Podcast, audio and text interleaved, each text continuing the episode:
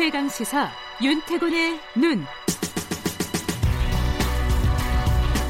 네, 윤태곤의 눈, 윤태곤 실장님 나와 계십니다. 안녕하세요. 네, 안녕하세요. 오늘 미래통합당 얘기를 갖고 오셨네요. 예. 지난주 우리가 이제 조영 원내대표 선출됐다 네. 그런 이야기를 했지 않습니까? 그래서 네. 이제 좀 뭔가 실마리들이 풀려가지 않겠냐 이렇게 예측을 했는데 공교롭게도 그 직후에 주 원내대표가 부친상을 네, 당했어요. 그래서 이제 그 동안에 좀 통합당이 갈피를 못 잡는 느낌이었죠. 예, 며칠 동안 좀 잘 안 보였어요, 또 네. 실제로. 예. 뭐좀 중구난방, 음. 백가쟁명 이런 상황인데 그래도 오늘 주 원내대표가 당무에 복귀합니다. 음. 오후에 이제 김태년 민주당 원내대표 만나는 걸로 음. 시작을 한다고 그래요. 네. 그럼 이제 상황이 좀 정리될 것인가 예. 이걸 봐야 된다는 거죠.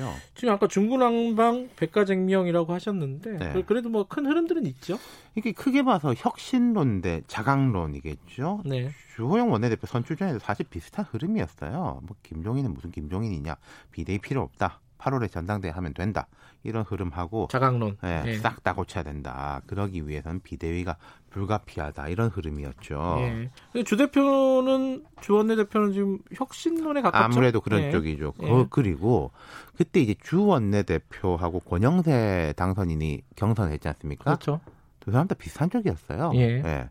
여전히 이제 이런 흐름들이 있는데 상징적인 장면이 하나 나타나고 있습니다. 어떤 장면 말씀하시는 어, 거죠? 통합당의 청년 그룹들이 먼저 움직이기 시작했어요. 음. 5.18 이슈 꺼내면서. 어, 5.18 이슈를 어떠, 어떻게 꺼낸 거죠? 어, 당장 내주 월요일이 5.18이죠. 그러네요. 예. 마침 이번이 40주년입니다. 네네. 미래통합당 내 청년 인사들이 5.18 광주민주화운동 기념식에 참석해서 과거 당내 인사들의 망언 등에 대해서 사죄하겠다. 사죄하겠다. 그렇죠. 직접 가서. 예, 예. 그러니까 통합당에 이제 청년 비상대책위원회라고 있는데 이게 물론 뭐 비대위는 아니고 약간 임의적인 그룹이에요. 음. 어, 우리가 이렇게 뭐 비상적인 대책을 마련하겠다라는 청년 음. 그룹인데 18일 기념식에 참석하는 것은 물론이고 5월 어머니회 등 유가독 단체도 사죄를 할 예정이다 이렇게 음. 밝히고 있어요. 예. 여기는 이제 천하람, 김재섭, 조성은 위원 등이 이제 추진하고 있는데 천하람 위원은 제가 한번 소개한 것도 같은데 지난 총선에서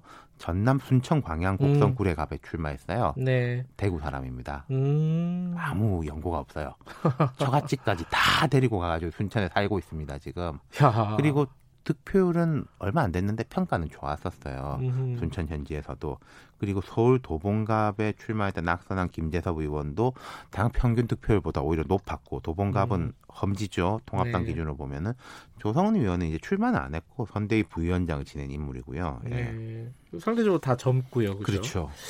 근데 아까 그 광주 내려간다고 했는데 원래 내려가는 거 아니에요? 아니, 기념식이라? 그러니까 당 대표도 참석하고 예. 지도부도 참석하고 그러죠. 국가 기념식이니까. 근데 뭐 민주당 같은 경우에 의원들 대부분이 가고 의원 아닌 사람들도 많이 가고 그랬는데 통합당은 별로 안 그랬거든요. 음흠. 근데 이제 이번에는 좀 하겠다. 음. 그리고 이번 선거 기간에도 사실 5.18과 세월호에 대한 그 태도가 문제가 많이 됐지 않습니까? 계속 나온 게 이제 네. 막말 논란. 그렇죠. 예. 특히 5.18 같은 경우에는 작년 2월에 김진태, 이종명, 김순례 의원 등이 그5.18 북한 개입설 주장한 네. 그 극우 농객 초청한 공청회 개최했다가 난리가 났었지 않습니까? 네. 이종명 의원은 그때 이제 제명 뭐 이렇게 됐는데 제명 조치는 내려놓고 의총을 안 해가지고 제명을 안 했어요. 이종명 의원은 네. 저 미래한국당으로 이제 넘어가 있고, 근데 이번에 불출마했고 김순례 의원은 컷오프 됐지만은 그걸 바탕으로 최고위원도 됐었거든요 당시에. 음흠. 김진태 의원은 출마했다 낙선했고. 낙선. 예. 근데 이게 참 이상한 게요. 구 한나라당 계열 정당에서 사실 5.18은 큰 논란거리가 아니었어요. 지난 한 20여 년간에. 왜냐면은 이 특별법을 만든 것이 김영삼 정부고 김영삼 네. 대통령이 문민 정부는 5.18 민주화 운동의 연장선에 있다라고 되게 그때 이제 좀 감동적인 연설까지 했었습니다. 음흠. 그리고 이명박 박근혜 정부 한 박근혜 정부 초반까지만 해도 관심이 덜한 거 아니냐 이런 비판은 있었는데 뭘 폄훼하고 뭐 탄압하고 이런 이미지는 아니었거든요. 음. 근데 이제 요 몇 년 사이에 그게 언제부턴가 제가 꼽아보면은 임을 위한 행진곡을 뭐 부르면 된다 안 된다 예. 논란 나올 때부터 이제 극우 유튜버들이 앞장서고 일부 강성 지지자들이 힘을 싣고 네. 또 통합당 내에서도 뭐 유공자 선정이 뭐 어쩌니 저쩌니 말이 나오고 의원들도 은근슬쩍 따라가고 그렇게 됐었다는 거죠. 그러니까 아까 말씀하신 그 상징적인 장면이라는 게 5.18에 그 대한 어떤 이런 목소리가 당을 어, 쇄신하는 어떤 물꼬가 될 수도 있다 그렇죠. 이렇게 보시는 과거에 거예요. 과거에 이렇게 음. 좀 어, 합리적 보수를 포괄했던 한나라당 시절로 뭐 신한국당 시절로 네. 좀 돌아가겠다 이런 거겠죠. 음. 그러니까 청년 그룹들이 이렇게 되고 있고 또 통합당 내에서 개혁적 흐름들도 있어요. 뭐 하태경 의원 네. 등 중심으로 해가지고 70년대생, 40년대 청년이라고 이분들은 그런데 청년이라고 하면 약간 민망하긴 하지만은 근데 이제 70년대생 40대 그룹들이 꽤 있어요. 예. 통합당 내 당선자들이 뭐 재선 3선 의원들까지도 있고 이 음. 밖에 김웅 인지도가 높으신 분이죠. 음, 검사 예, 출신, 예, 네. 이분도 이제 고향은 이제 순천인데 뭐 황보승이, 김미애, 이른바 여공 출신 예, 이제 예. 흑수저 변호사, 뭐 김병욱 보좌관 출신 40대 초반 어, 당선인 이런 사람들이 좀 혁신 모임에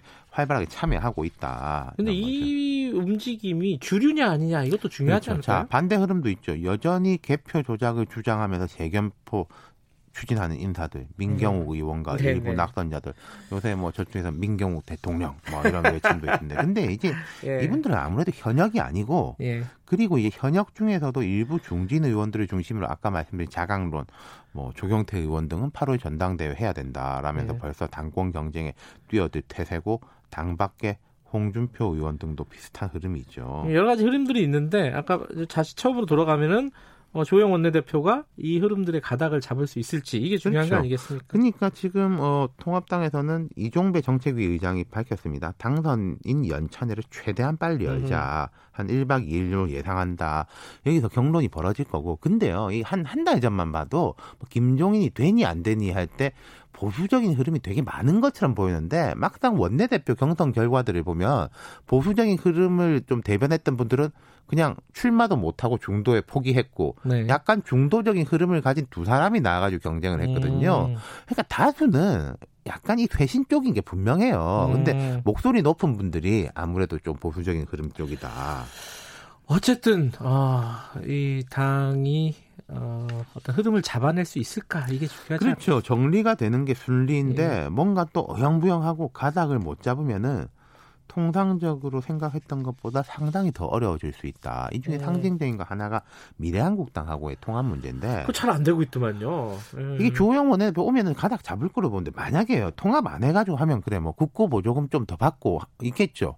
근데 그게 과연 장기적인 관점에서 볼 때 도움이 될 거냐? 음, 그건 답이 저는 나와 있다고 생각해요. 예, 장기적으로 못 보는 사람들이 많기 때문에 문제가 되는 거죠. 예. 자, 여기까지 듣겠습니다. 고맙습니다. 감사합니다. 윤태곤 실장이었습니다. 김경래 최강시사 2분 여기까지고 잠시 후 3부에서는요. 어, 입주문의 말, 막말, 폭언, 폭행 견디다 못해서 극단적인 선택을 한 경비원 계시죠. 유가족분 직접 연결해서 오늘이 또 발인이더라고요. 어, 마침 어, 지금 좀 심정을 좀 들어보도록 하겠습니다. 그리고 아까 얘기한 정의연 후원금 사용과 관련된 회계 문제 전문가와 함께 짚어봅니다. 잠시 후에 뵙겠습니다. 일부 지역국에서는 해당 지역 방송 보내드립니다.